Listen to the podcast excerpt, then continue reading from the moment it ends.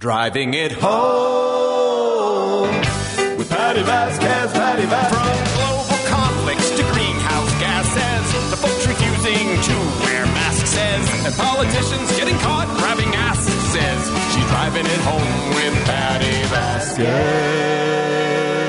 Hello, hello. Uh, happy Tuesday, everyone. Hope that you're healthy and safe wherever you are today. We want to thank our sponsors, Minocqua Brewing. Uh, Kids Above All, uh, one of our favorite organizations, and our friend Warren Price from European and U.S. Car Service over by there on Broadway near Irving. Uh, to you know, that's how we get these conversations going. It's uh, what keeps the lights on, as it were. And uh, when you call 773-763-9278, you'll hear the lovely voice of Lady B, who's back. Good to see you, Lady B. And uh, what do you want to talk about today? What's on your mind? Coming up in just a little bit, I've got to send Lady B the phone number for Senator Robert Peters, who's going to join us about a couple of important issues, including the gun legislation that is being debated. And uh, right now there are committee hearings, I believe, with the House, and uh, the Senate also is making movement to to ban military style rifles.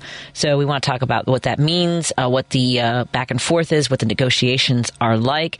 We'll also talk to him about fair vote because he did introduce legislation in regards to ranked choice voting. So we'll talk to him about that. And coming up, I'm hoping uh, KB Marion, comedian KB Marion, has a new segment to introduce to our show, and we'll be catching up with her just a little bit for that's not what's happening.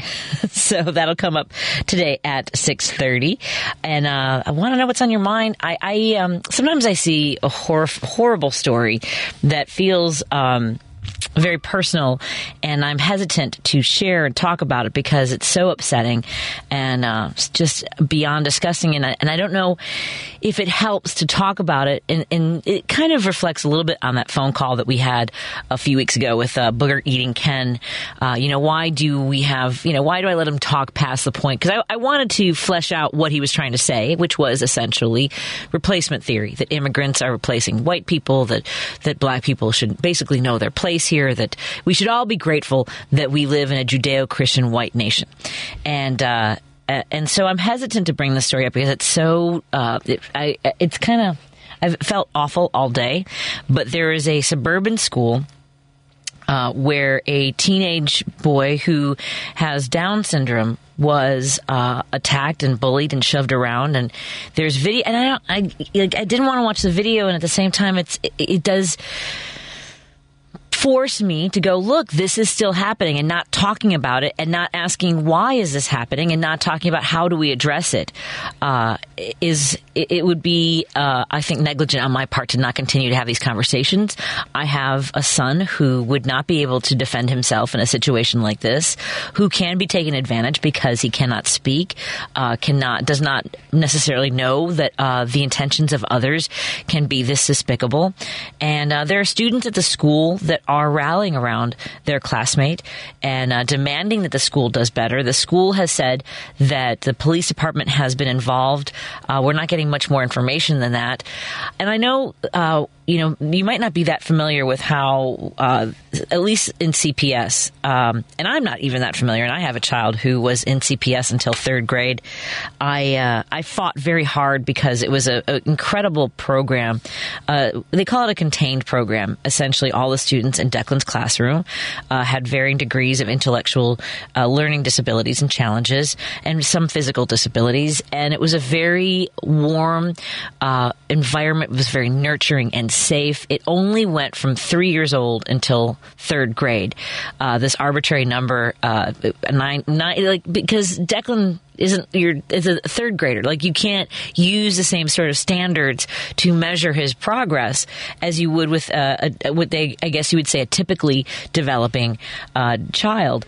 And I mean to give you some uh, perspective, at 17 years old, uh, Declan works on shapes and numbers and letters, uh, and he also has music therapy and does gym and loves being around his classmates and aides and teachers and has a different learning experience experience than other kids do. And for him, that program was so good for him. It, he made a lot of progress there, and I wanted to fight to expand it to at least, you know, I was trying to get to fifth grade or to sixth grade.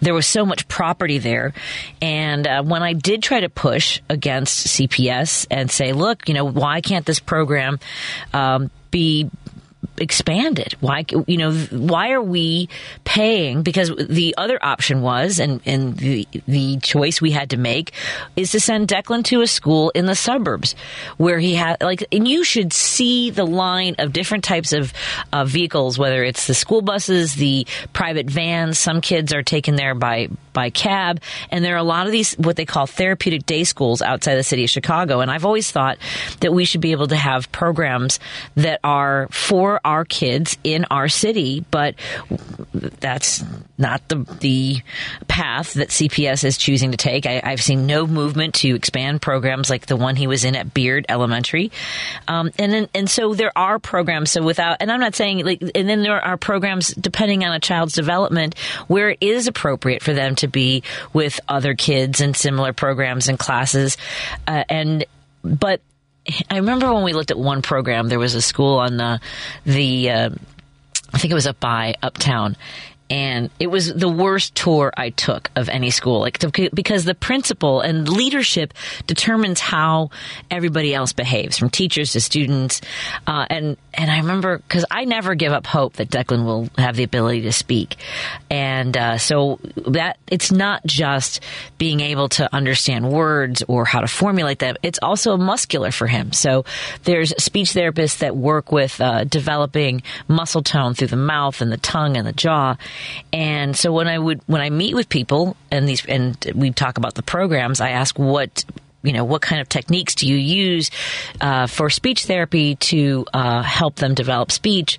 And at this one school and i'm not going to say what school it was but at one school the teacher said well we teach them how to wipe the drool from their mouths like that was going to be the extent of the involvement and investment they were going to have in helping Declan develop speech. And I, and then uh, I asked because Declan is a is a risk of flight. He will take off. And around that time, there was a, a, a boy who disappeared on the East Coast, and uh, his uh, last name was Oquendo, and uh, I'll never forget because there was video of him le- just leaving the school, and nobody stopped him. There were no there was no security doors, no bells for kids who had intellectual disabilities. This this young man had autism, and he disappeared.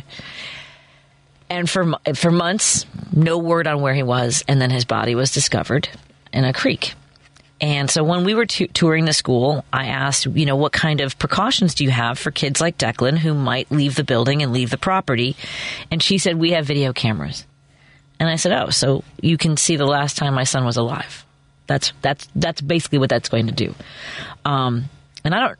And one of the ways she talked about the other kids in the school was she called. I'm not kidding you, Lady B. She called them Gen Pop. That sometimes the kids that were in the uh, that were in the diverse learners is what they call. They, they all, everyone's trying to find these different words, but Gen Pop just made it sound like they were going to be in a, like a lockdown situation in a prison, and that the kids in the uh, diverse learners program would have the opportunity to be in Gen Pop once in a while. So that was my experience with just a few schools uh, with the way they approach uh, kids who learn differently.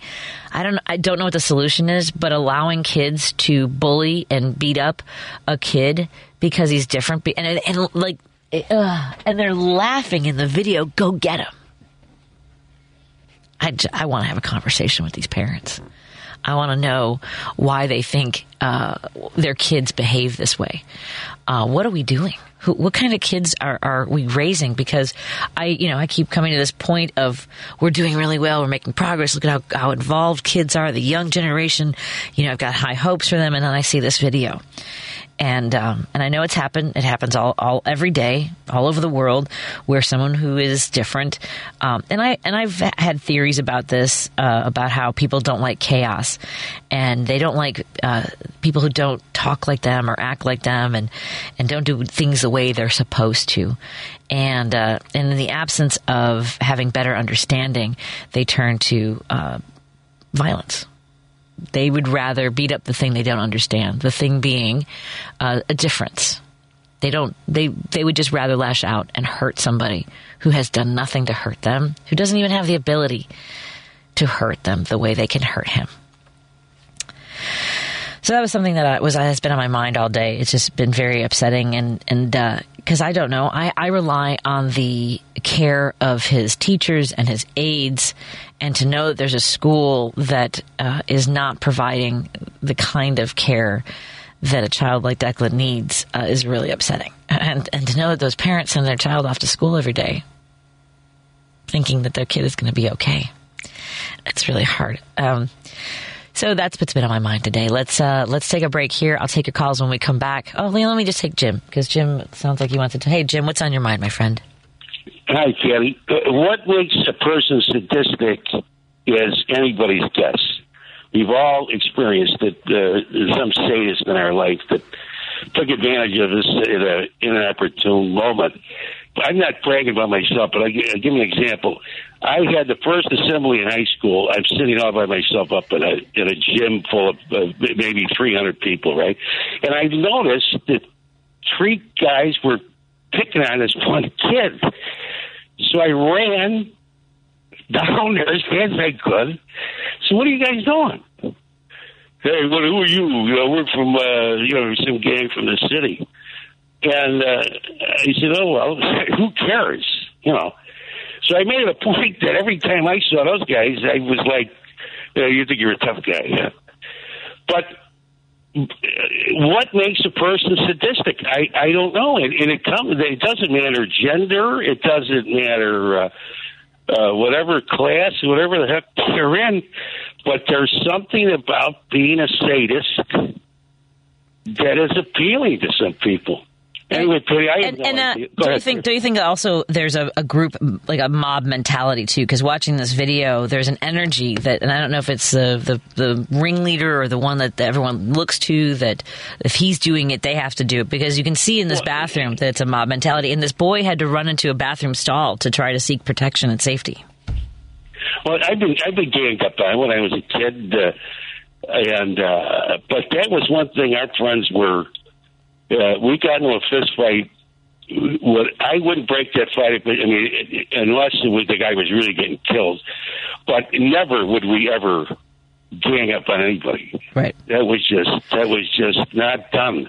The the, uh, and, uh, the, the biggest fight I ever got into in my entire life. I, so I was a freshman. Was I? No, I was a sophomore at Lane. I think I was a sophomore. Mm, yes, is that right? I was uh, outside during lunchtime. You know, Lane Tech has a really big parking lot and a lot of different entrances. When you when you're done with lunch, you you go wait by a door until the bell rang. You go inside, and uh, there was this kid uh, making fun of a kid, a, a, classmate who had intellectual challenges. And I all I said was, "Why don't you leave him alone?" And that kid turned on me, came up to me, he was smoking a cigarette, smart, started, you know, blowing smoke in my face, and said, uh, "My clothes are probably worth more than your parents." pay for rent, which was probably true. Um, I, I, wish I was there. I wish I was there. Oh, don't, you, don't, don't, you worry. Don't you worry. And he uh, he put he took his cigarette. He was blowing smoke in my face, and then he pushed my face. And I look. I played little league baseball with the boys, and the next thing you know, we're wailing on each other. I wasn't a good fighter. I just remember both of us were like in a headlock, and I'm trying to kick him from the side. And and, and the thing was, nobody and nobody pulled us off of each other. Like nobody pulled him off of me. I mean, so I was I must have been holding my own. If they didn't think I, you know, they didn't seem to think I needed any help. And then the next day, he went around to a bunch of the football players to tell them, hey, uh, there's going to be this rumor that I was fighting with a girl. Tell people that she's crazy. And uh, it just happened that I had a lot of friends on the football team, and they're like, yeah, she's crazy. That's our friend Patty, and you did the wrong thing. uh, Patty, good for you. Good for yeah. you. But I mean, I can understand how anybody could. I, there's some kind of a sadistic nature that people have that is, is just, uh, I don't know what are we going to do? Anyway, it's a terrible story, Penny. Yeah. Take care. You too. Thank you. Thank you so much. I'm going to take a break here. We'll get back to your call, 773-763-9278. If you want to join our conversation, you can call or text to that number. We'd love to hear from you. And Lady B's back. So you get to talk to Lady B when you call, 773 763 9278. More after this. Chicago's Progressive Talk, WCPT 820, where facts matter. Hi, this is Kirk Bangstad from the Minocqua Brewing Company, and I sell progressive beer like AOC IPA and Bernie Brew, a lovingly irascible Democratic Socialist lager. A percentage of the proceeds of every beer I sell goes to helping keep Wisconsin blue and driving the Trump cult out of our state. Enjoy a great craft beer and help your dysfunctional neighbor to the north get its democracy back. Now available at Armanetti Wine and Spirits in Woodstock, Illinois, and Famous Liquors in Lombard, as well as in Chicago at ANS Wine and Spirits, Back of the Yards, and Grand and Western Liquors, Ukrainian Village. Please drink responsibly. You're listening to Driving It Home with Patty Vasquez on WCPT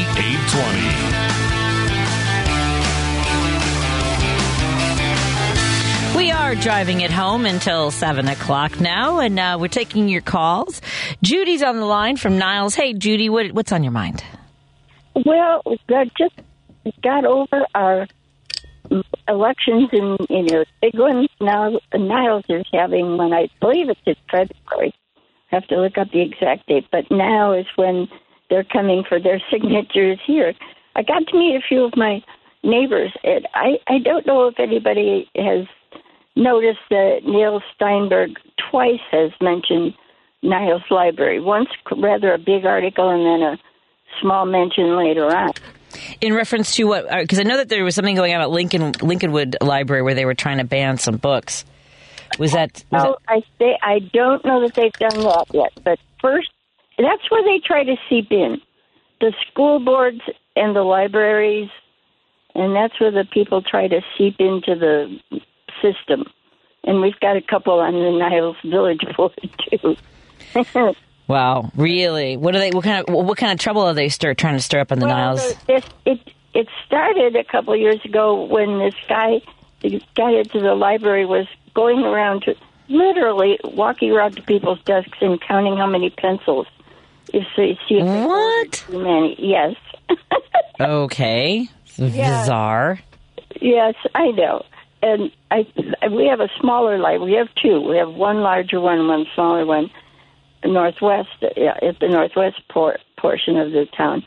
And apparently, I think both of them need roof work. Well, that's crazy to ignore things like that.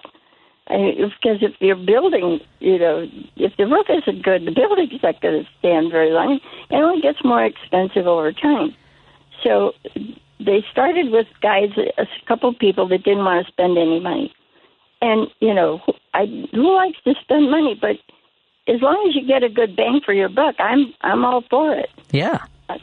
I, I don't pay high taxes, but what I do pay, I get in uh, in spades. I've got really great cleanup crews here. We've got one of the best snow removals around. Yeah, So, I've you know- I, I'm a fan of Niles. I, I will tell you, I, I think it's a it seems like a great community from everything I've seen and some of the amenities I've had the opportunity to uh, enjoy, like the pools and the parks, some of the recreation facilities. Yeah, Yeah, and and a way to get to them. So, I, anyway, the, now the the next thing is that they don't want foreign language books in there. Oh dear, are you kidding me? People have complained, and they said, "Well, Oh, they God. should learn English." Well, that's stupid. These people do speak English. My next door neighbor likes poetry and things like that. She, she has a varied interest, but she really likes those things. And poetry in Urdu or, or one some other language certainly going to be different than it is in English. You have to read it in that language. But she reads English too, and I'm sure most of the people that go in there also do. But they may want to read it in the other language because of the differences. And I don't see what the problem is of having an aisle or two with some foreign language books. Because they might think on their own or learn things that are different from what they want them to know. Yeah. Exactly. Yep. So you know, and I'm I, I, I one of the men who came to the door did mention that I, I think I don't know whether he said Skokie or Lincolnwood. Uh, they were trying to ban the books thing, but I think it's only a matter of time before they try to hit us with that. They're in there.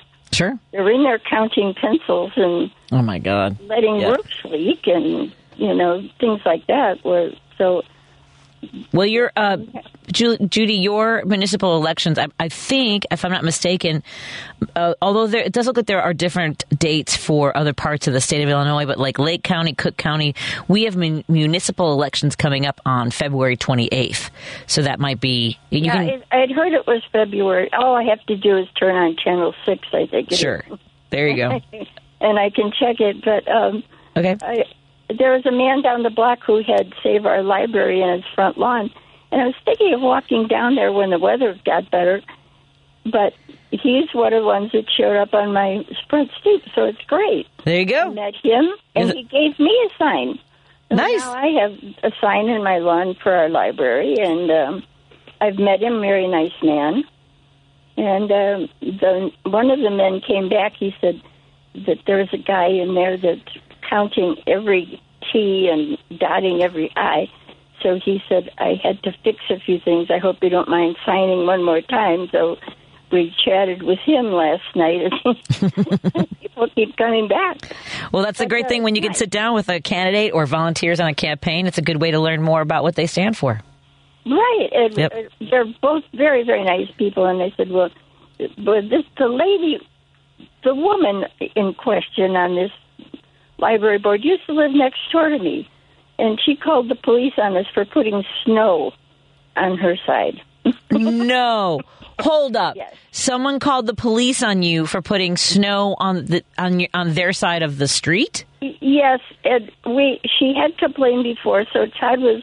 Oh, my- The, Is that against the law to to I mean, well, first of all, it for- forward, but the wind was blowing it, well, and they have Judy, you should have you should have been doing something about deflecting the snow from their side of the street, changing the, sh- the the the direction of the wind, whatever it took. I that's crazy. I, guy told me that I just, and he was young. I think they just sent. They thought, oh, this is a good one to send, you know, rookie out on. And I, I just said, for goodness sakes, I said, turn your head. Do you see those bushes? What would go through them? And I said, my husband directs it forward all the way down because it either would hit our house or that fence. So he has to push it forward and push it forward until he gets free of them and he can throw it on our front lawn. But if the wind is blowing, it's going to blow back there. And I tried to explain to him, I think, I'm pretty sure snow has a lot of nitrogen in it. It can only do your lawn good because I think well, you're planning ahead for the spring. This will be Yeah, good for your lawn. It'll be nice and green and lush. It will, and I think I think that it's just what she told me that it was killing her lawn. Oh my god! Yeah, well, that's just asinine. She just wanted to pick a fight with you, Judy. I've got to run because I've got to update traffic, and we've got uh, a guest, and we got calls. I'm Yeah, sorry to take so long, but I- No. I, just had to tell that story. I appreciate that. Uh, you know what? I think uh, being called, uh, having the police called on you for snow on the other side of the street is an interesting story. I think that you were right about that. See, it's, it's like it's like it's like bullies. There you go. Thank you so much. Have have a good evening, Judy. Take care. I got to run to traffic. Let's take a break here. When we come back, we're going to check in with Senator Robert Peters. Uh, we're going to talk about the Safety Act. We're going to offer our condolences on the, the passing of his colleague, uh, Scott Bennett, Senator Scott Bennett, uh, an outpouring of love across the state of Illinois. And uh, we'll also talk about some of the issues that are important to you. Give us a call if you have any questions for the Senator, 773 763 9278. Dave and George, if you want to hang on, I would love to take your calls as soon as our interview ends here. More in a moment on WCPT 820. There's new information. Explosive new information. It's how every day starts. Need for information. Get the info you need from Santita Jackson. Weekday morning starting at 6 on WCPT 820. The Rick Smith Show. Live. Weeknights from 8 to 10 p.m. What's amazing is how quickly Joe Biden has brought the world together. The Rick Smith Show on WCPT 820. Chicago's Progressive Talk. Because facts matter. You're listening to WCPT 820. Driving it home with Patty Vasquez on WCPT 820. I want to thank our next guest joining us. Senator Robert Peters joins us, and I know that you have a busy schedule, and we're grateful for the time. And I want to begin by offering our condolences on the passing of your colleague, uh, Senator Scott Bennett. Uh, how are you doing today, sir?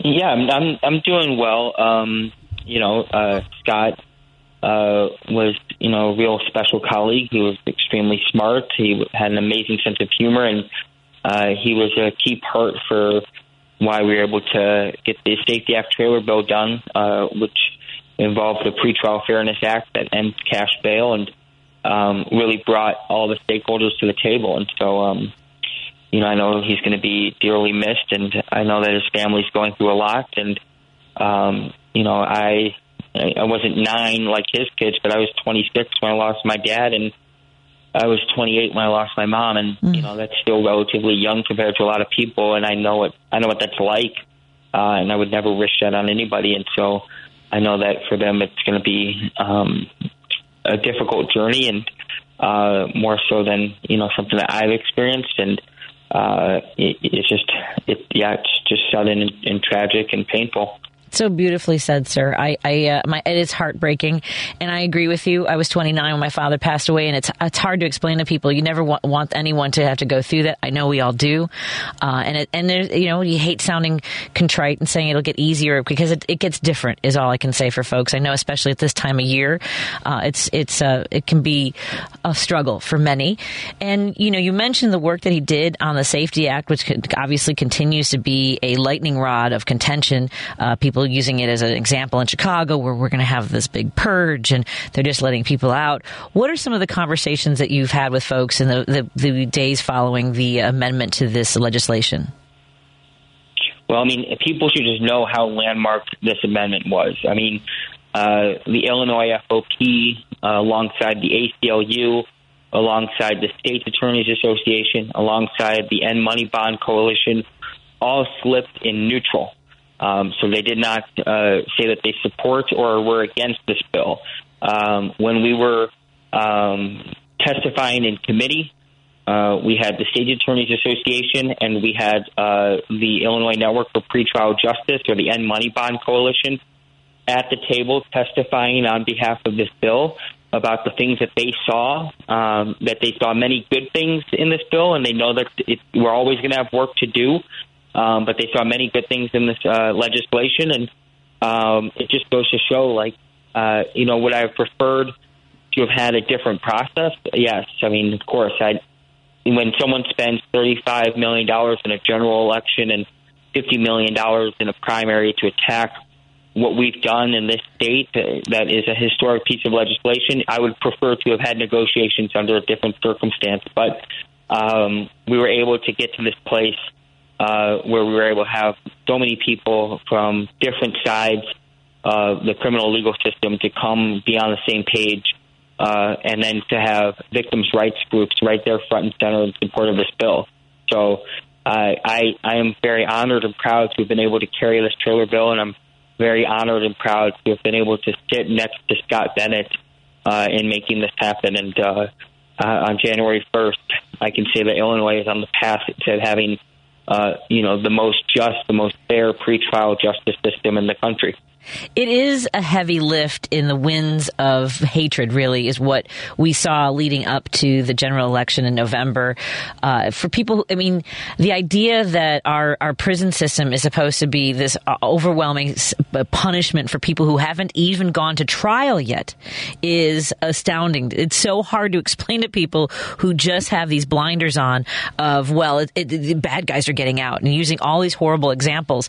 What kind of, can you tell us a little bit about about how you felt seeing it, you know, in the days after learning that a lot of these, uh, a lot of the people on the other side of the aisle who ran on the, the fear mongering uh, were not successful in their races. Were you relieved to see that uh, that truth did prevail in many cases? Yeah, I mean, I think that it was truly a mandate. Um, in the fact that they ran on a sort of 1980s, early 90s scare tactic effort because they couldn't talk to people about their health care. They couldn't talk to people about their jobs. They couldn't talk to people about their property taxes. They couldn't t- talk to people, uh, uh, you know, about whatever payment they had to pay when it came to energy costs. They couldn't talk about schools. So the only thing they could talk to people about was be scared. And the public said that's not good enough. They rejected it outright. And instead of actually even seeing Republican gains, Republicans struggled. Uh, and in fact, you know, my joke that I said it, I'm, I'm, I promised I would be a little bit nicer. But at the end of the day, the only purge we saw in Illinois is the current Republican leadership being replaced by new Republican leadership who's going to take a new tact, I think, and I hope, uh, in trying to have conversations with us in the supermajority, but also with the general public. And my hope is that we can present good, solid ideas that aren't based off of scare tactics, aren't based off of pointing fingers, and says, what are we going to do to give people the life they deserve? I think people make it clear what they want in public safety. You know, we're going to talk about the city uh, in the next few months here. Uh, and everyone's going to talk about polling about crime and public safety. But someone's view of public safety in South Shore is different than someone's view of public safety on, on possibly the northwest side or the north side. We have different views of what it means to have public safety and how we're going to get there. And it's not a monolith. And people have to understand that that means you have to have a diverse approach to protecting the public from harm. And I think that's important context here because we just look at a poll number and we think that says it all. But there's actually a lot more detail there.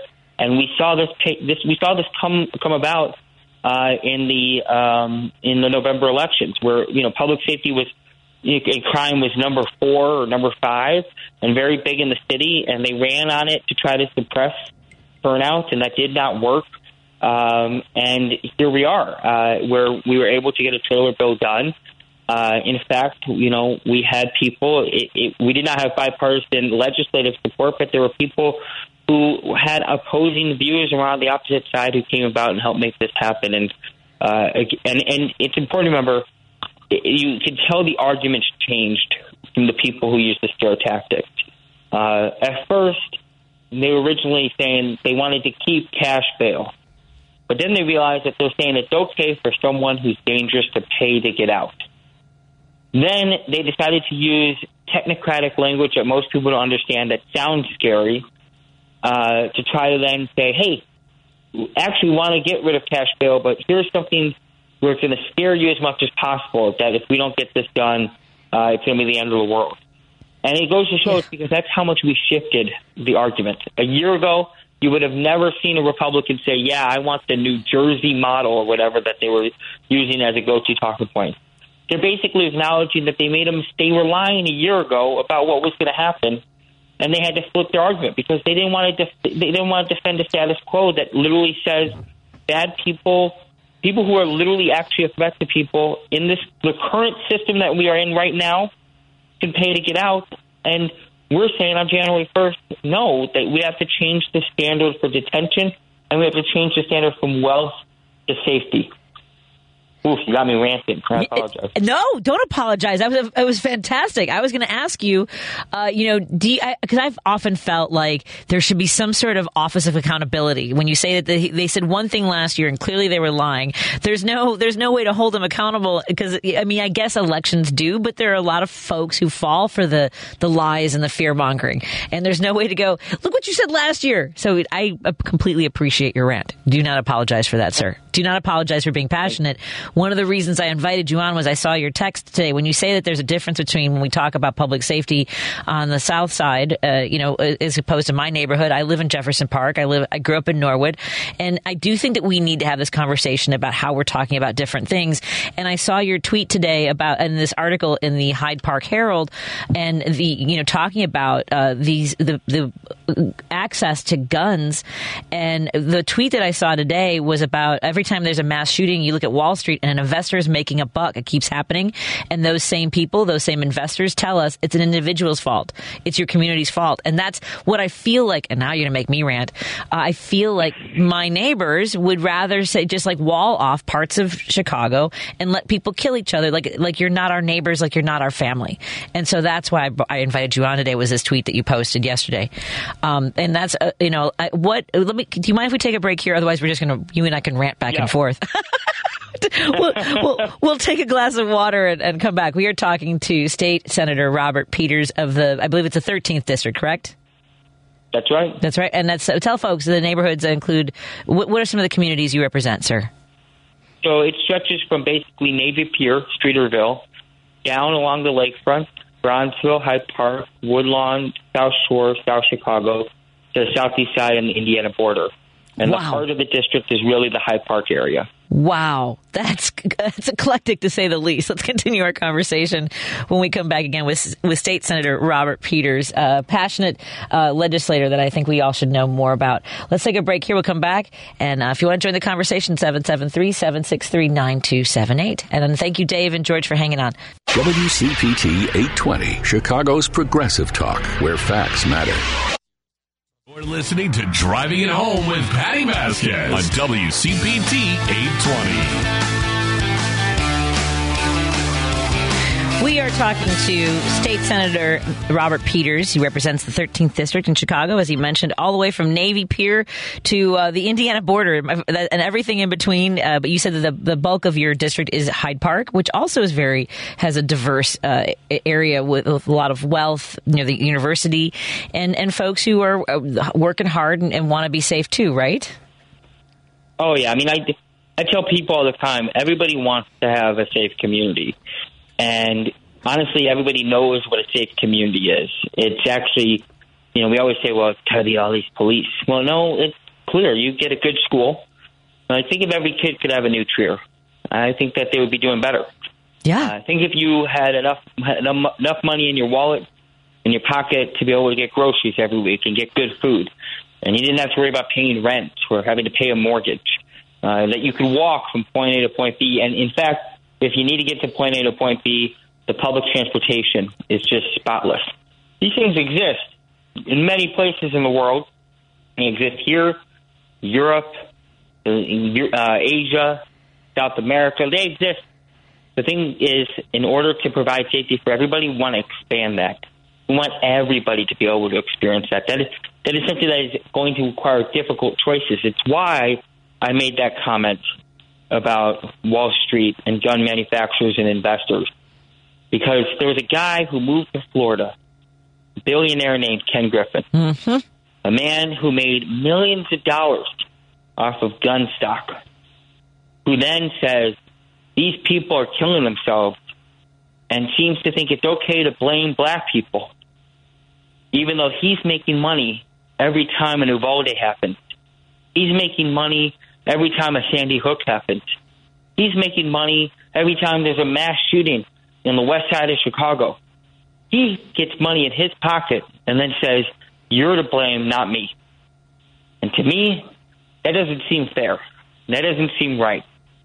It seems like it, it means that instead of him being held accountable, it's a bunch of working class people have to be held accountable. And at the same time, it, that's the same person who funded someone like Bruce Rauner who cut every service and yes. held up our economy in the state. So the people who literally destroyed the economy of the city and state, who literally put people's lives at the brink, then point at those people and say, This is your fault.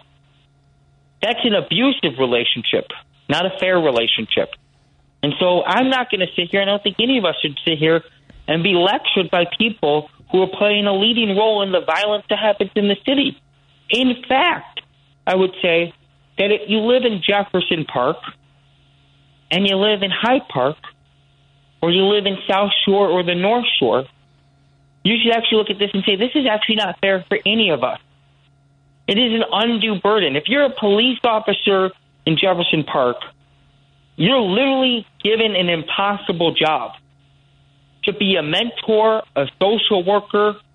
You have to be a teacher. You have to do all this stuff and then do it in a community where there's a lot of, there's been resources drained. When we really should say, actually, what we want you to focus on is that a very violent thing happened. And having, instead of having to do an unnecessary stop, you know, basically stop and frisk with the car, right? Instead of doing that, we want you to focus on specifically solving this crime. Right. And whatever happens after that's solved is up for debate. But let's actually try to figure that out. Because if you still believe in restorative justice, you need to be able to find someone who caused harm. So we don't even have that point yet. So to me, it's like, yeah, we're all fighting with each other. There, you know, there's a long history of using physical infrastructure as a wall to segregate the city. There's a long history of using the blue lights of a police car to segregate the city. And yet here we are having the same debates every year over and over again with politicians who are too scared to take on the big tough guys with a lot of money. And then they tell, you know, the general public a bunch of pandering BS.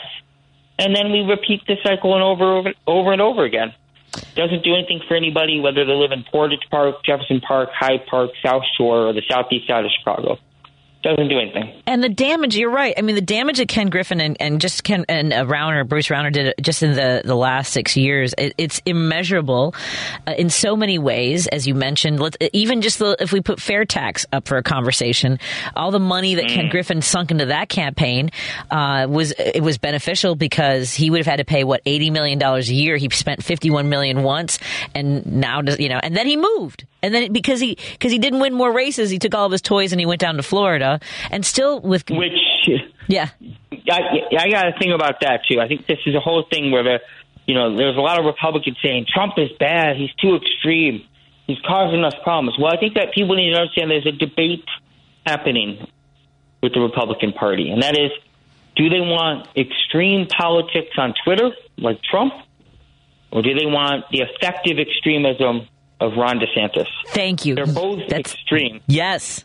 Go. Sorry. One is more effective than other than at causing harm, and in fact, that's Ron DeSantis. He is literally running Florida in a brutal, dangerous manner, putting people's lives on the line. And he's doing it because he's an insecure human being who seeks the acceptance of people like Ken Griffin, who has decided that he's going to back Ron DeSantis. And then you have Peter Thiel, who wants to back up Blake Masters in Arizona. You have the Republican Party's debate right now isn't extreme versus moderate. It's what they want that extreme politics to look like, and they want to they want to decide how it operates. And the argument is whether that's going to be an extremely online extreme, or if it's going to be one that wins a governorship in a former swing state that's Florida. And I think that is important that we remember here in Illinois that if you hear an Illinois Republican say we're not going to be like Trump, we're going to be like Ron DeSantis, that that brings a ring in your ear because that's bad. Yeah. That's not good. We don't want that either. I would say it's as you said, he's more effective in, in getting policy through. Whether it's how kids uh, learn that they're not allowed to say gay, and I, have had arguments on the show. That's not what the bill says. It's in essence what they're trying to you know execute, and you know what we saw during the election with intimidation, with people getting rounded up because they were told they could vote, and he said, "No, you're felons," and we're gonna we're gonna and the intimidation level alone, it, he's being very effective in. Florida I've, I've been saying the same thing you have, which is this guy is way more dangerous in my eyes, at least. Yep. He's effective. What? Uh, what? Uh, I know that the House is having hearings on uh, the legislation to ban certain types of military-style rifles. What's? What are the steps? What can people do? One to be informed as to you know what the language is going to be, how this is shaping up. Uh, what are you hearing as far as the the likelihood that something will pass in twenty three? You know, I think that there's a, an immense pressure to get something done. Um, that, um, you know, I, I sort of bemoan this, but after July 4th, everyone said we had to do something about guns. After Dobbs, everyone said we had to do something about abortion. And yet the first thing that gets done in the state was the trailer bill around the Safety Act. Um, so we actually owe it to the public to make sure that we strengthen our abortion laws and we do something to protect the public from guns, particularly assault weapons. Um, and so I feel, you know, I don't want to overpromise. That's, you know, I'm a politician at the end of the day. I apologize to everybody. I may be brutally honest, but I also know you don't want to overpromise something that may not be able to be delivered. But I can say it really feels like the train is moving to get something done here on guns. And what I will say is that, particularly assault weapons, and what I will say is that it's important for the public to continue to put pressure on all of us to make sure that we get something done uh, around assault weapons. That we need to get that done to make sure that they put pressure on us when it comes to expanding abortion protection. That that continues to be there. That continues to be organized, right, and continues to be pushed. I also want to make sure that whatever we do around uh, weapons isn't just simply to stack on charges. I want to make sure that whatever we do uh, is directly going at the heart of the manufacturing industry. Because, like I've said, uh, part of the reason why I support banning assault weapons isn't simply to get assault weapons off the street, but to fundamentally send a message to an investor that wakes up the morning after a mass shooting and sees the stock price going up, that that's wrong and those days need to end. And so we need to send a dual message to people that they can't just buy a high powered gun to use on a parade on people. Um, and the people who think that they get to tell people what it means to have safety get to make money so that they can go buy another yacht uh, that they can travel the world in uh, after kids get shot in a school. That ain't right. Nope. And that can't happen. So. Whew, I, uh, I, we only have a couple minutes left, and I and I wanted to do another topic, but I don't think we have time. So I'd like to take a call from a listener who wanted to say something, if you don't mind. Stand by. Here's uh, here's Mirna. Hey, Mirna, what's on your mind, my friend? Hi, uh, Representative. You are my representative, and I thank you for the work that you're doing. It's very similar to uh, Kwame Raoul, very proactive in trying to eliminate all the problems that exist in my area. I'm on the far southeast side. Um, my personal opinion people talk about how strict the laws are as far as uh, guns are. It's not the problem of having strict laws, it's enforcing those laws that's the problem judges they get these plea deals going. You know, it, it, everything changes once they're in court, and that's where things fail. You can make the strictest laws you want, but if judges are not allowed to enforce them the way they're written, it's a waste of time and it's a waste of taxpayer money paying your salary and everyone who's down in Springfield trying to represent us.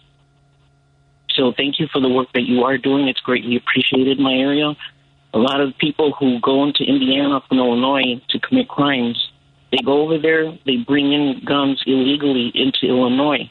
They go back, commit crimes, and then they get chased back through my neighborhood into Illinois and eventually get caught. So that's something that people don't they don't want to bother uh, commenting about is the overflow of illegal guns and ammunition that's coming from Indiana into Illinois. So that's something that really needs to be checked on. Oh, I, I think. Go ahead, go ahead Senator. Uh, I know that uh, we're almost done, up for time, but uh, what, what would you like to say in response? Well, let me first say, yeah, representing the Southeast side, I always say, what about Indiana? So I completely agree with that sentiment. What this is why I specifically said assault weapons because I think it's having to be somewhat realistic that our fight against the gun industry, the manufacturer, and the investor is one that's really going to have to require sort of a national fight. But what we can do is make it that much harder in the state of Illinois so we don't have what happened in Highland Park uh, happen anywhere else in the community, right? So I agree. I don't want to dismiss that, right? That's it's the reality. And so what we want to do is that's why I say it's the two parts. It's not just simply because we, we go after assault weapons simply because of the the fact that we want to stop these mass shootings. That's very important. But long term, to stop these mass shootings, we want to make sure that an investor doesn't feel like they can make money hand over fist afterwards. And the way to do that is to start hitting that investor at what they, you know, the profit margin of weapons manufacturing. And so I, I, I totally get that. I totally understand that. Having representing right next to Southeast Side, you know, whether it's guns or you know, some people will tell me they like to, they went to Walmart, you know, to buy a, a can, you know, to buy a six pack of Coke or beer, uh, right there in, in uh, over the border. So I, it's a very, rea- it's a reality. I understand that completely clear, and I don't want to dismiss that. But what I will say is, it's the idea of not wanting to have what happened in Highland Park as much as possible, and to make it that much more difficult to have that situation happen, and to send a loud message to the people who make money that this is not something that we condone. Outstanding. It was great talking to you, sir. And, and uh, I'd love to be able to check in with you because I want to talk about a fair vote, uh, you know, ranked choice voting. We, have run out of time and I don't want to uh, eat into your schedule. Uh, can we check back in with you in 23 about this and other issues? Yes, of course. Thank you so much for having me. Absolutely. Where would you like people to learn more about you? Uh, Facebook page, Twitter, website? Where should people go to learn about you? Yeah, um, you can visit my website at senatorrobertpeters.com.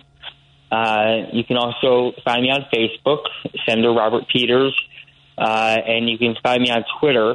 Uh, and uh, you know, you can either follow me on my personal account at Robert J. Peters or my uh, state senate, uh, where you can get information about stateside information from Sen, at St. Peter's IL. Out, Outstanding. Well, have a wonderful holiday season. I wish you the very best and look forward to talking to you in a few weeks. Definitely, and thank you so much. Thank you. Take care. Be well. Let's uh, take a break here and take your calls. Uh, I know that Dave and uh, and George have been holding on for a bit, so thank you for that. More for the news and traffic update. This is WCPT 820, where facts matter. Hi, this is Kirk Bangstad from the Minocqua Brewing Company, and I sell progressive beer like AOC IPA and Bernie Brew, a lovingly irascible democratic socialist lager. A percentage of the proceeds of every beer I sell goes to helping keep Wisconsin blue and driving the Trump cult out of our state. Enjoy a great craft beer and help your dysfunctional neighbor to the north get its democracy back. Now available at Armanetti Wine and Spirits in Woodstock, Illinois, and Famous Liquors in Lombard, as well as in Chicago at ANS Wine and Spirits, Back of the Yards, and Grand and Western Liquors, Ukrainian Village. Please drink responsibly. You're listening to Driving It Home with Patty Vasquez on WCPT 820. All right, as we head into the second hour, I want to thank uh, callers who are on hold for hanging in there. And Dave from Hoffman Estates has been there the longest. What's on your mind, Dave? Hey, Patty. Well, I was on hold. I was watching MSNBC, and they had um, on that Ari Melber show. They had the, the Jane Goodall was there, and I seen something on the cross where she roughly said that Trump wanting the dominance is reminiscent of a male chimp. I got to think. Sure. how many times has uh, how many times has Roosevelt always called Trump the orange orangutan?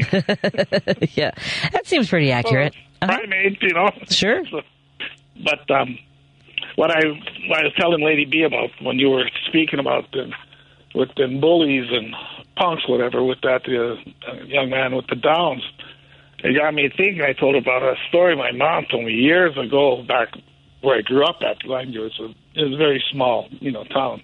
wasn't quite Mayberry, but it was small, and um, there was this one uh, young, fairly young uh, boy that had downs, but he used to love police and you know stuff like that. That they even he had like the the old tin star and a little six shooter and whatnot. And well, there was like two or three of these these uh, punks or bullies that you know about fifteen, sixteen, whatever, and they somehow or other they they got him to come along and lured him towards the cemetery, and you know like two of them did it or whatever, and the the third one was there, and he either snuck up behind that that boy and scared him so badly that that boy went running home at full blast, you know, as fast as he could run. Mm. And you know that his you know heart basically was pumping out of his chest. That well, he died of a heart attack because he got he got scared to death. Oh. Well, the kicker of it though, my mom said that uh, she says, you know, she said that oh, a few years later, one of those those punks or bullies got married, had a kid, and his his first child born had Down. Oh. And she said, I. She said, you know, I often wonder, did he ever think it was because of what they did to that boy? That that was God's way of, you know, retribution to him? Oh, I don't know. I'm I'm I I, I tend not to uh, think of things that way because I because people often use you know you know God gave us Declan because we're the right that kind of like stuff. But uh, it is interesting uh, an interesting outcome. I guess would be my way of looking at it. But yes, the universe, the universe, God, whatever way you want to put it, of uh, and and who knows? I mean, and here's the thing: like just because an individual has a child with a severe disability doesn't mean that they're necessarily going to be a good parent. And most uh, marriages, they're, they're, the divorce rate for our our population, our community is over 70%. So chances are if he was a bully when he was a teenager or a kid, would, you know, an, an adult, chances are he didn't stick around to have to be a part of that child's life is my guess if I had to wager. Unless, unless he had some sort of coming to Jesus moment, I guess if we're going in that direction. But uh, a lot of people can't come to terms with the fact that they have a child who is severely disabled. Right. He and this was like I say, this was probably happened before I was born, so Mm-hmm. a while back. But uh, and I I told you before too about that uh, guy that used to be my mentor. He was, in fact, he had been in the Hitler Youth and everything, but he was very proud when he got to be Jeez. American. And but he and his wife their firstborn had been with Downs, and he kept thinking that we did something wrong, you know, and all of this stuff. See?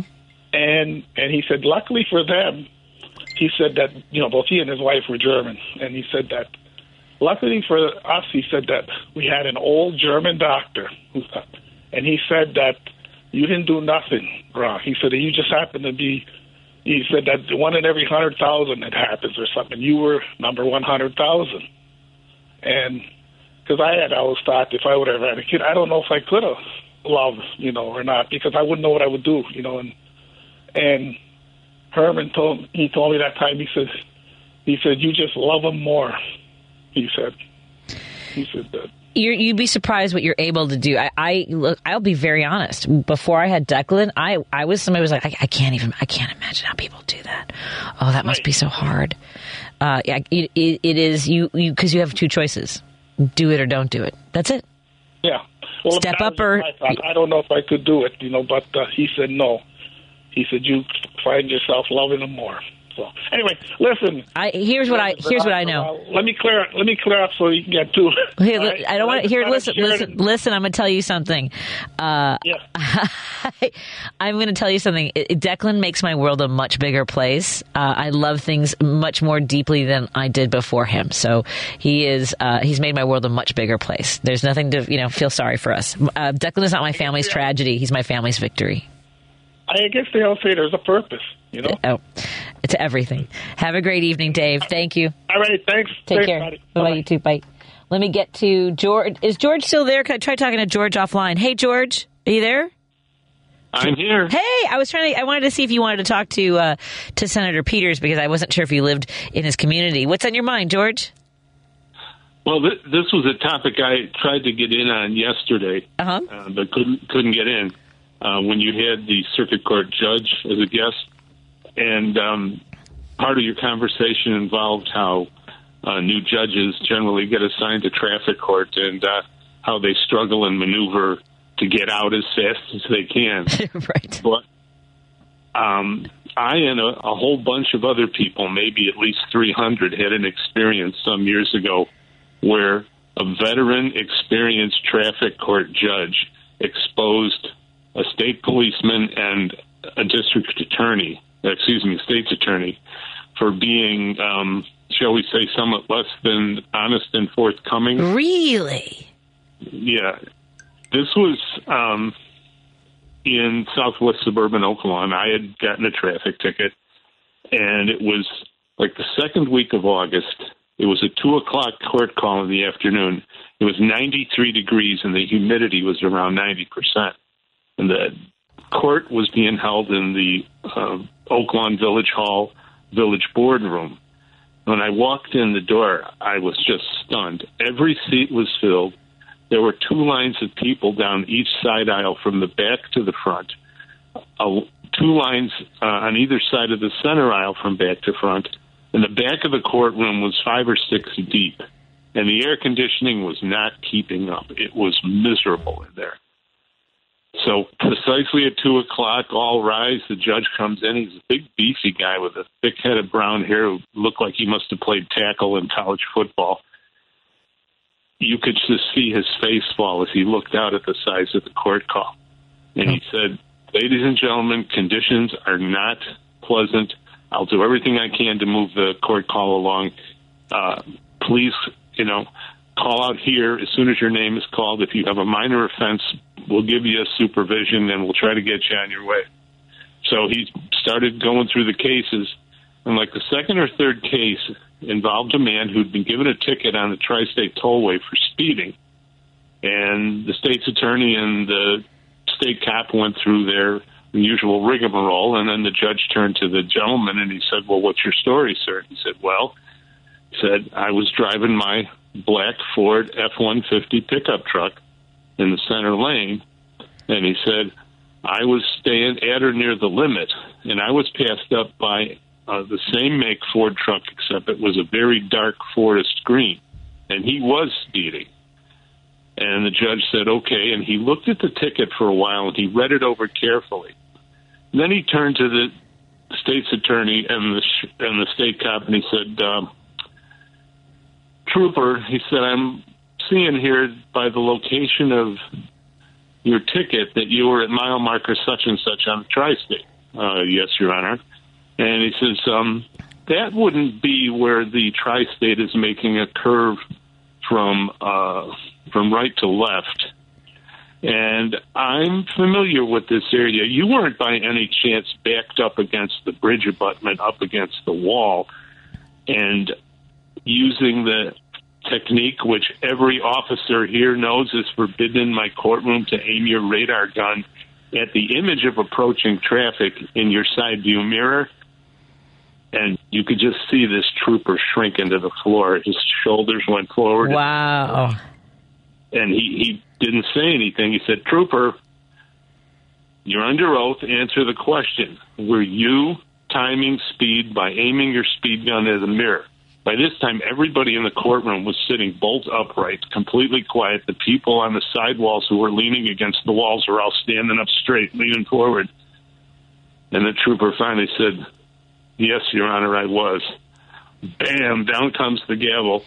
The judge says, Ladies and gentlemen, I apologize for this. The conditions Wow. are horrible. We're going to take a brief recess.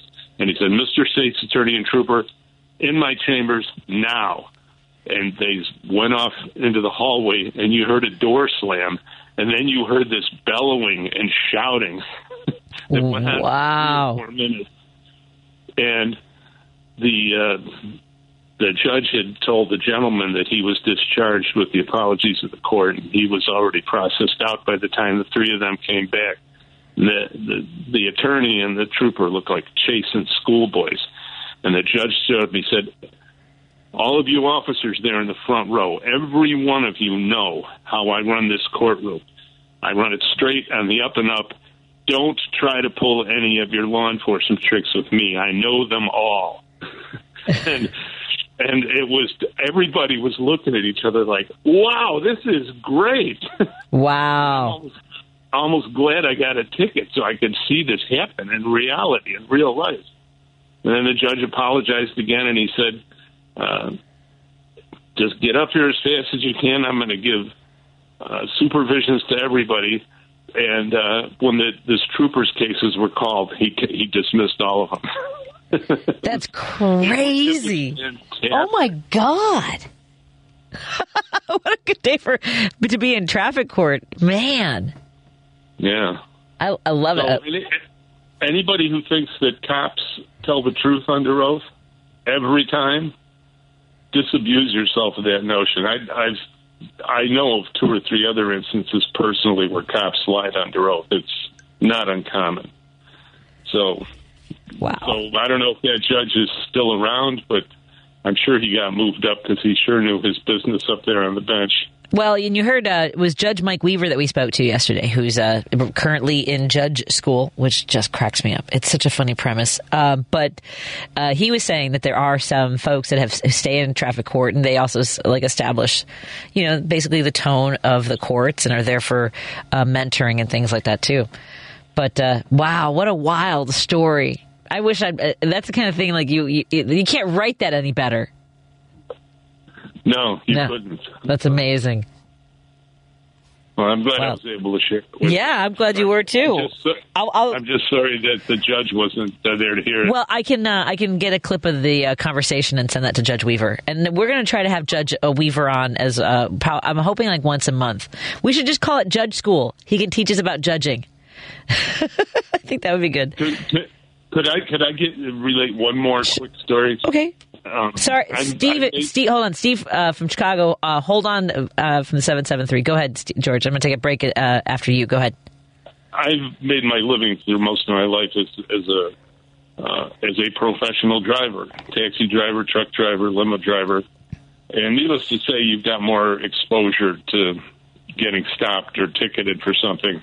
And um, I, I had gotten a ticket for parking where I shouldn't have when I was uh, on an errand for a client, but I went to contest it at the kangaroo court. I mean, excuse me, the uh, the hearing officer, because this is not a a ticket from a police, you know, a regular like moving violation ticket. It's a parking ticket, and my case was kind of inconsequential. There was a flaw in the ticket, and I was able to get it dismissed. But there were two cases in there where there was a woman who had been in a near fatal car wreck. She was in the hospital in intensive care for six weeks and then another six before she could go home. In the meantime, for some reason, the totaled wreck of her car was towed to the curb in front of her house and dropped there.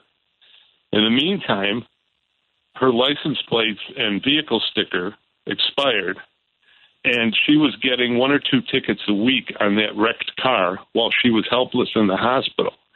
And the fine was up to like $670. And she could barely stand up hanging onto the lectern. And she tells all this to the hearing officer. And he goes, Well, let me check the law. And he does. And he says, I'm sorry, ma'am. You're liable for the entire amount. And she like shrieked. Oh. And the person the person who was with her had to hold her up so she wouldn't fall. And uh everybody in this the room like looked at each other like this is brutal unbelievable. He says it's your car. It was parked in front of your house. You're liable. And that was it. Wow. and then the second case that happened the same day and i know this guy was telling the truth because my neighborhood is right next to his. Uh he's a field service technician for uh, office machine and copier company.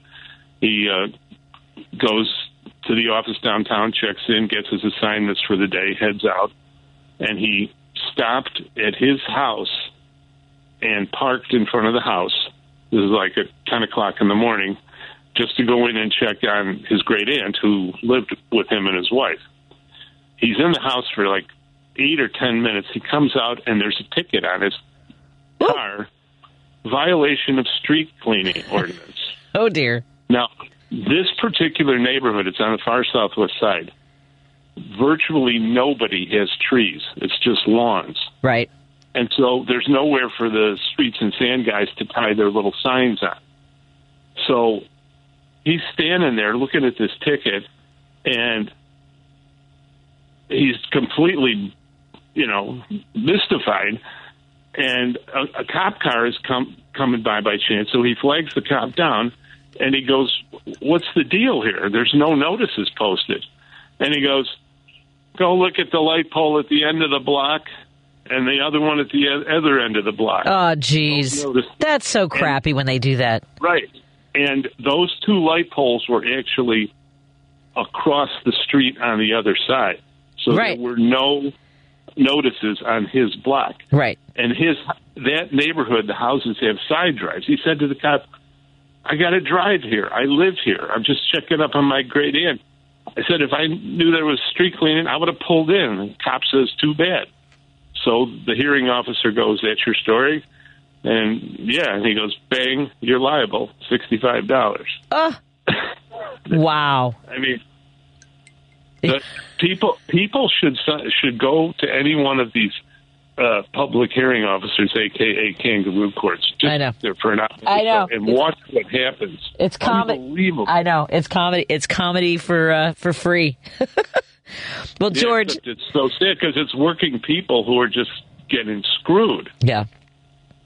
I know. Yeah, no, that's absolutely true. And, and by the way, that was one of the things that the uh, that the judge mentioned yesterday. Is now everything is on Zoom, and you can actually watch court proceedings. So it's not quite the same, the, maybe the same drama, but it's people don't have to go into court anymore for these for these hearings. So it's a little bit different now. So we should probably check that out.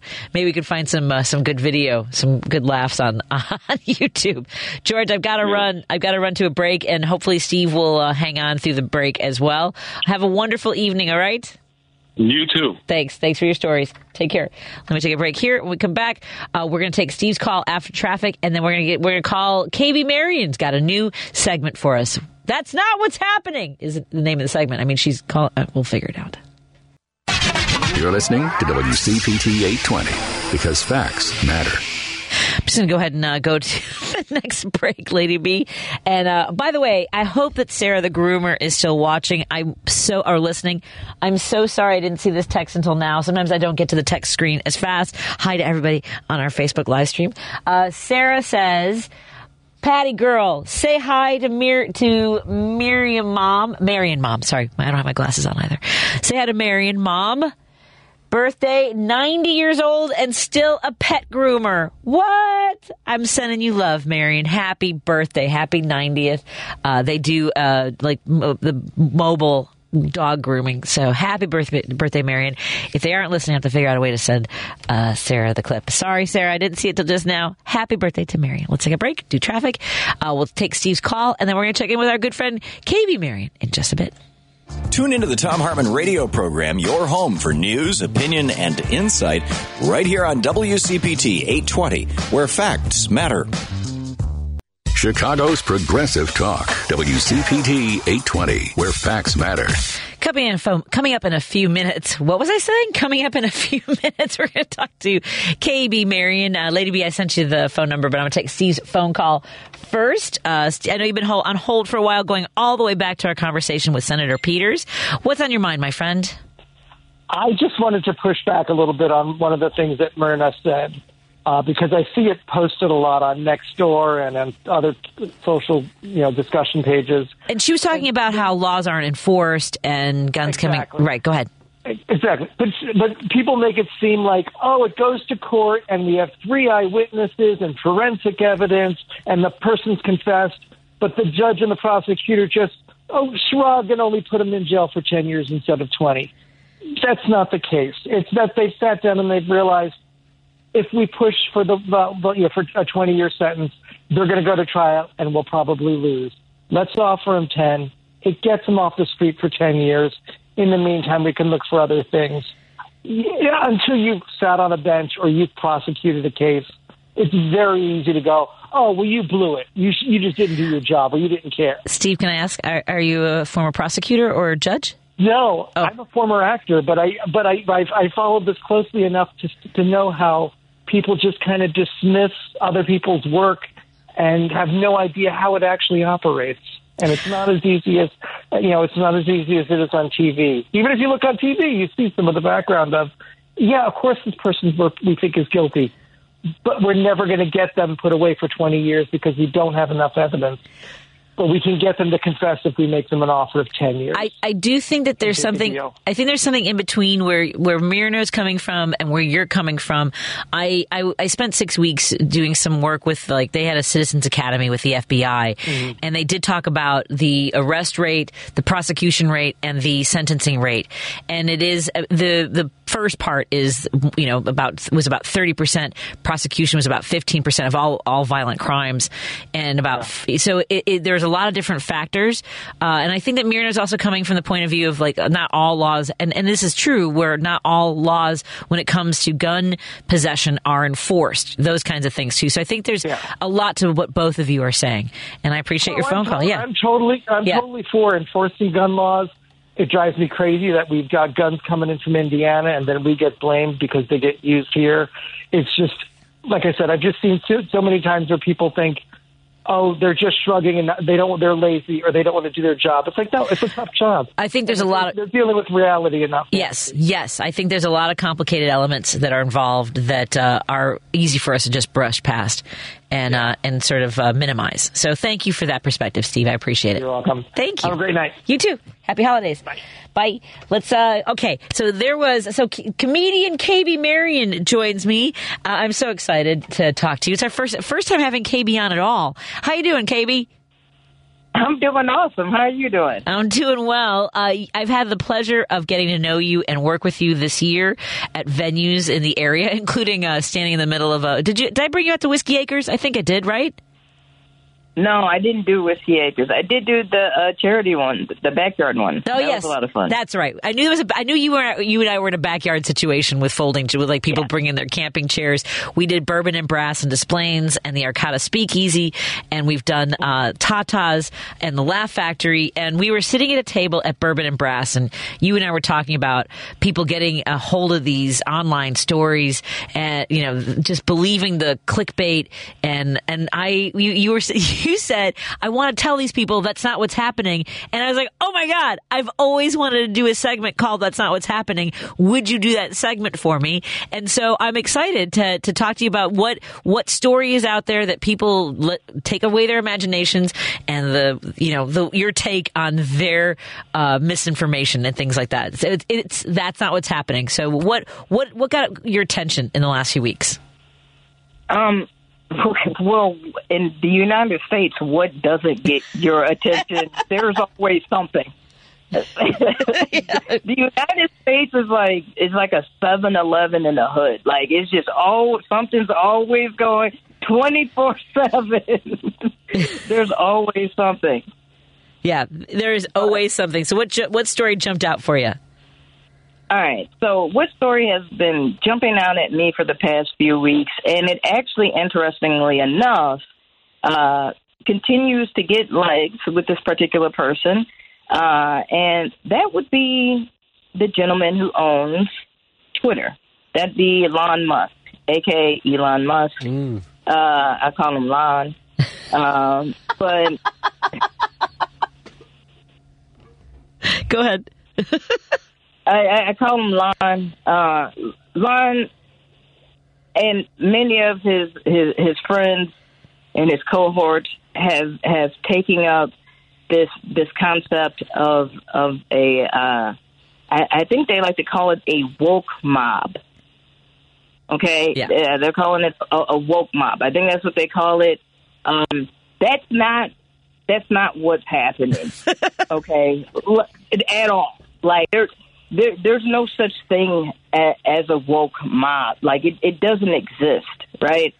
So like I was thinking about it, right? Uh, as we're preparing for holidays, and there's undoubtedly, you know, a lot of things that we need to shake off from the past couple of years. A lot of yuck we need to shake shake off, and so at every swipe and and every you know click, there seems to be a reminder of anger and fear and a longing for an era where you know public accountability was often only applied to those who were out of you know the societal norms. You know, like there wasn't necessarily this idea of let's hold everybody accountable. You know, they just picked and choose. Like we don't like that guy, so we're going to make him publicly shame him. And so I think that like one of the things that a lot of people haven't considered is that with the development of technology and like not only you know you know tech shifting from being you know like tech has made us you know less adventurous with our perspective Yep. it has you taken away a lot of people's work ethic attention span communication connectedness you know any social mores all those things were at once said at the family dinner table or in the garage or in the basement. And people realize that like their little part of the world was just their little part of the world at one point right? And then here comes technology and people think their world is the world. Yes. right people think their world is the world. So then, as technology advances, right, they they they start adding like thumbs ups and hearts and clicks, and so then people land in like these echo chambers, right? So so this thing is existing, and somewhere in South Africa, okay, yeah, this fake wannabe Tony Stark, all right, and I don't know how, and I don't know who implanted that into his mind, but that person needs to be removed from the planet because he believes it. The person, He's like the rich kid. Yep. Yeah. Uh, no, no, no. The person that that uh, that made Lon believe that he needed to to be this bigger than everything else needs to be removed from the planet. Go ahead. I'm gonna pay Lon to do it. I'm gonna Lon, get rid of him. he, he caused all this trouble. You could have just been a billionaire chilling. Right. Like seriously, he has made his life way more difficult. and, and it's all thanks. And it's echo chambers. Like like this man has millions of dollars, and he gets sucked into the echo chamber. And this is what I'm talking about. There is no woke mob. The thing is, is that people have voices outside of outside of that echo chamber.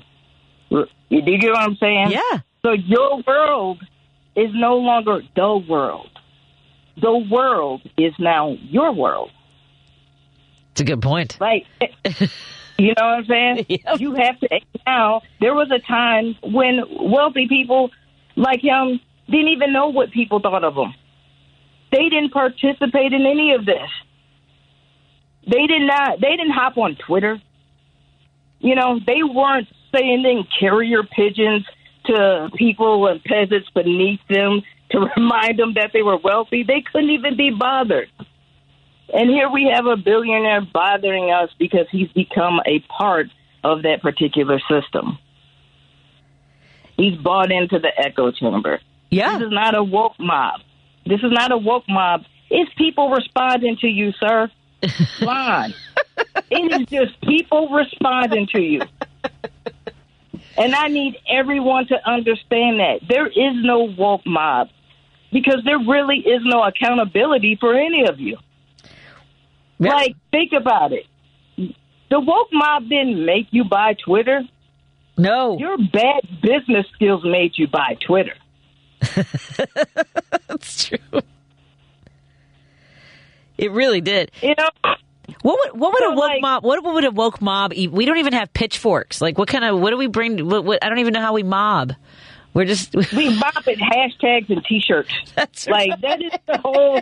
We mob with retweets. Like, oh my god. Oh no! What did you think about Chappelle bringing Lon on stage the other night with Chris Rock at the uh, the, comedy show he was doing in San Francisco? Well, well, you know, Chappelle is uh Chappelle is a rich man. Yeah. and rich rich people be rich people and uh that is all I really saw up there is just It's a good point. There, there is a detachment from reality, right? I mean, like they, you're right. The world isn't your world. Isn't the world is is brilliant because it's absolutely right. They like these rich people get to a point, and I don't even know his. You know how Lon made his money? He didn't. His parents own emerald mines. I mean, I don't even. I didn't even know that emeralds were things that people li- like. I have a peridot as my birthstone, and it still makes me angry that I have one of the ugliest stones as my birthstone. And emeralds are barely prettier. It's only good in the Wizard of Oz, right? Like, yeah, and and there's I, listen, I we need to. I didn't know that emeralds was was like that, but I think that if I'm a white person from South Africa and I became wealthy through emerald mines, and I don't know how. I'm sure we can assure who the workers were for the mine. Mm-hmm. I'm sure we can. Maybe I should sit down and shut up and, and not put myself like there are days like there's a uh, a show that um I can't even think of it. It's on HBO Max. The Gilded Age. That's what it's called. Uh huh. You know what? I just Like- I just watched the first episode. By the way, that no one wanted to go to the party. Nobody showed up to her. She thought there was going to be 200 people. It was amazing. you know, like that idea of like you're buy like he's buying his acceptance. That's what he's trying to do. Like this is a rich he's Richie rich with no friends. but not charismatic. Yeah. You know. And he had to buy his hairline. But like there is no like he has no semblance of like reality. Like he like like I said, he really thinks his world is the world.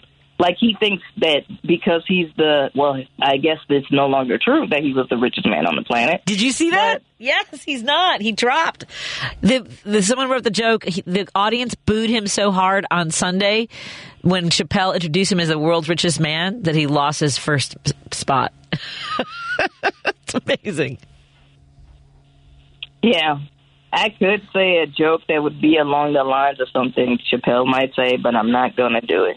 Oh, why would we get in trouble for it? Is there? Do I need to hit the? No, it, no, it. But if you watch his old shows, you would the j- joke right itself. I'm thinking about the reparation sketch Okay. when he talks about how, you know, um, black Americans spend money. He makes a joke about it. I'm not going to go into it, but yeah, I'm just saying. It's interesting after Dave Chappelle says that it drops. It didn't happen after Rogan. Nope. But it happened after. So is that is that part of the reparations? Is it uh, Chappelle outs him, makes him uh, makes makes him embarrassed? Here's the thing: he want he wants. To, I think. Do you think he wants to own Twitter because he wants to have a safe space from the woke? He wants to punish the woke mob, and uh, and now he's mad that it's not working. Yeah, because this this dude doesn't understand. Like, all right, he's from South Africa, right? And I keep going back to this because I don't think he understands our culture. I don't think Elon Musk, like Elon Musk, was not bullied in a public high school. Like that, he is giving very because like he doesn't even know when you're laughing at him. he wasn't bullied at a public high school. I feel that so deeply. Go ahead.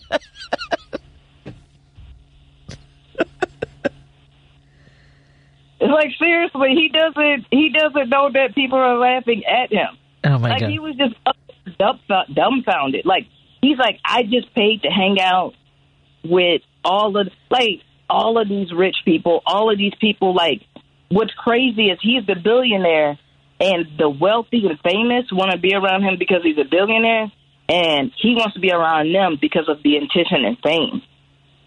Like they're like he's buy he bought companies purely for that. That is sad. Like he really is that rich kid that has no self awareness whatsoever. And so, like I said, that's the reason why he's re—he's reaffirming these echo chambers because he's found acceptance, not realizing that it's just the same thing as the other side of this quote unquote woke mob. If it's a free space and it's a free this and that, you know, it goes both ways. That's the reason why there is no such thing as the woke mob. What is what would be the other side of that coin? Yeah, exactly. Uh, intolerance, hatred, uh, bullying, all that stuff. That's the other. That which all it it's all there. Yeah, it's Uh. all there. So why can't the other side be there? Why can't the accountability be there? Because we have to The- only the- have bullies. we have to bullies and those that bend at their will. I guess. I guess. And the bullies be the biggest crybabies. Have you ever beat up a bully? Uh, I I uh, called a bully on her bluff. I didn't know I was. She told me meet me at the mailbox in front of the school at three o'clock, and I was like, I used to be afraid of her, and I came out and I threw my notebooks on the ground, and I was like, "Let's do this, Evie!" And and she goes, I, I have to go home. My mom, my mom, my mom's waiting for me. that was the first time I knew I had presents. Yeah, that's exactly what. See, and that's exactly how how she reacted. Mm-hmm. That's exactly how he reacted on stage. Yep, yep. That was his first time getting like bullied publicly like that. But you know, back in the day, people used to get pied and eggs thrown on them and stuff like that when they made public appearances and stuff like that. He got booed by thirty thousand people. It was amazing. It was. If you guys haven't seen the video, it is fun to watch and it lasts a long time. I've uh, I've got to run. It was our first. That's not what's happening with KB Marion. Hey KB, where can people see you perform next, and where should they follow you? Hey, follow me on Instagram at K Marion Comedy and uh, check. I got a whole bunch of stuff coming up. Check me out. Excellent. We look forward to having another segment with you. Be be happy, healthy, and safe, and have a wonderful holiday. And I look forward to seeing you soon. All right, awesome. Talk to you later, Patty. Great job. Thank you so much. Yep, that's your world is not the world. Let's take a break here and wrap it up. I got to run over to this mayoral forum. I want to see how they're doing. There's a bunch of candidates at the Copernicus Center. Uh, I, I probably should have told you about it, but the folks that are throwing it together, eh. Because facts matter. You're listening to WCPT 820. On January 6, 2021, followers of Trump and something called QAnon attempted a coup at the United States Capitol. Who are these people? I wanna live with the QAnon girl. I could be happy the rest of my life with a QAnon girl.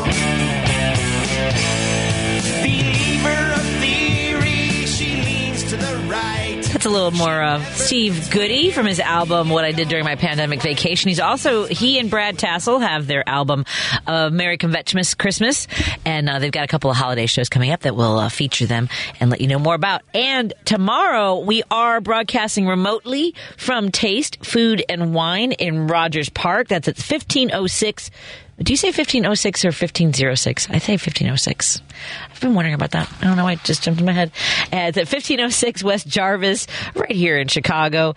And that you can follow them on Facebook. We'll be there with uh, Kirk Bangstad. We're going to have mayoral candidate Kam Buckner joining us live. Uh, we've also got the owners of Ta- uh, Taste joining us. No, who? What are other guests? We You're, oh, was a charity. charity. Oh, the, Harvest, Harvest uh, Food Pantry. We're going to be uh, highlighting uh, their organization and finding out how you can help people during the holiday season. Uh, so come join us at Taste Food and Wine in Rogers Park. Uh, it's five dollar donation that all goes to the Harvest Food Pantry. So we would love to see your lovely faces, and you can try some of the Minocqua Brew as you see the entire uh, selection behind me on the Facebook Live. Have a great night, everybody. Lady B, it's so wonderful to see your face again, and uh, thank you to Jerry for all the hard work that he does for the events that we uh, that we put together, and hopefully we can figure out the the Facebook uh, Live tomorrow. I'll bring the charging cord. Good night, everybody. Have a wonderful evening. Be happy, healthy, safe. Mike Creed's up next with the Devil's Advocate.